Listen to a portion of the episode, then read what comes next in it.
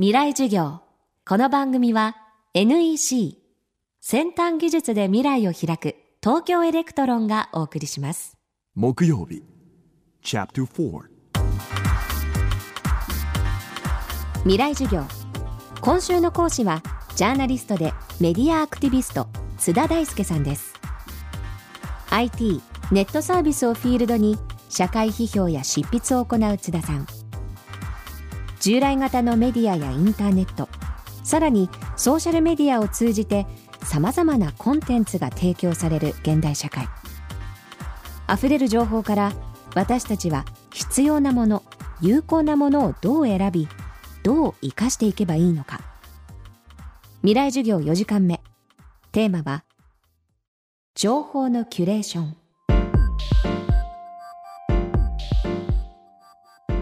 ある意味で言うと、まあ、テレビとか新聞を思い浮かべてもらえると分かりやすいんですけど何かの特定の問題に対して解説をする深掘りをするために我々はま専門家の意見を聞くわけですよね。テレビ出ればあこの原発の事故どう見ますかっていうので、まあ、原子力の専門家がコメンテーターとして1人とか2人が出る、まあ、新聞だってそうですけど311以降にあのそういう物理学者とか原子炉の専門家とかがもうみんなツイッターやり始めたんですよね。やり始めて多数のいろいろな専門家っていうものが情報発信とか分析を開始したことによって何かの情報があって今までテレビっていうのは1人や2人のコメンテーターが発信してたんだけれども今は何かのニュースがあった時にそのコメンテーターが200人とか300人とかいるっていうそういう時代になったんですよね。だそういう意味では入手できる情報とか多様な角度から分析するっていう意味では非常にいい時代になったんだけれどもただしどれを信じていいのかっていうのがすごく分かんなくなってしまったのでそこによって情報を整理するハブ的なね、まあ、キュレーションっていう言い方でもいいかもしれないですけどそういう人たちの必要性っていうのは高まっていったのかなとは思いますけどね。だからキュレーションやる上で重要っていうのは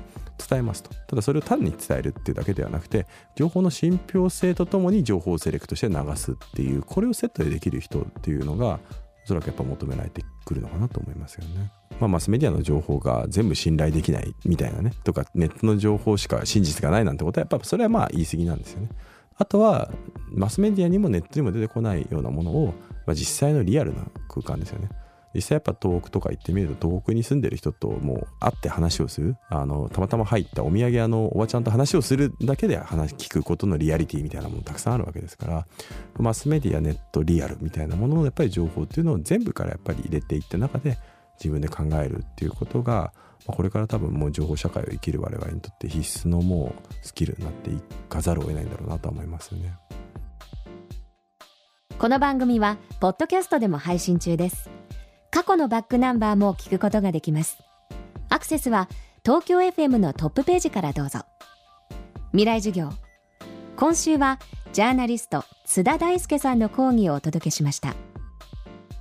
さて来週から番組が1分早く始まります。未来授業は月曜日から木曜日まで。夜7時54分スタートです。どうぞお聞き逃しなく。球にあふれるたくさんの情報数字も文章も動画も感情もそんなビッグデータを集めて組み合わせて分析して新しい価値を創造する。それが NEC のビッグデータソリューション。情報をもっと社会の力に。NEC これ100万分の1センチ右じゃないか。本当だ。100万分の1センチ右ですね。やばい大きくずれちゃうとこだった。想像を超える単位で精度が求められる半導体の世界。半導体を作る装置のリーディングカンパニー東京エレクトロンです。未来授業。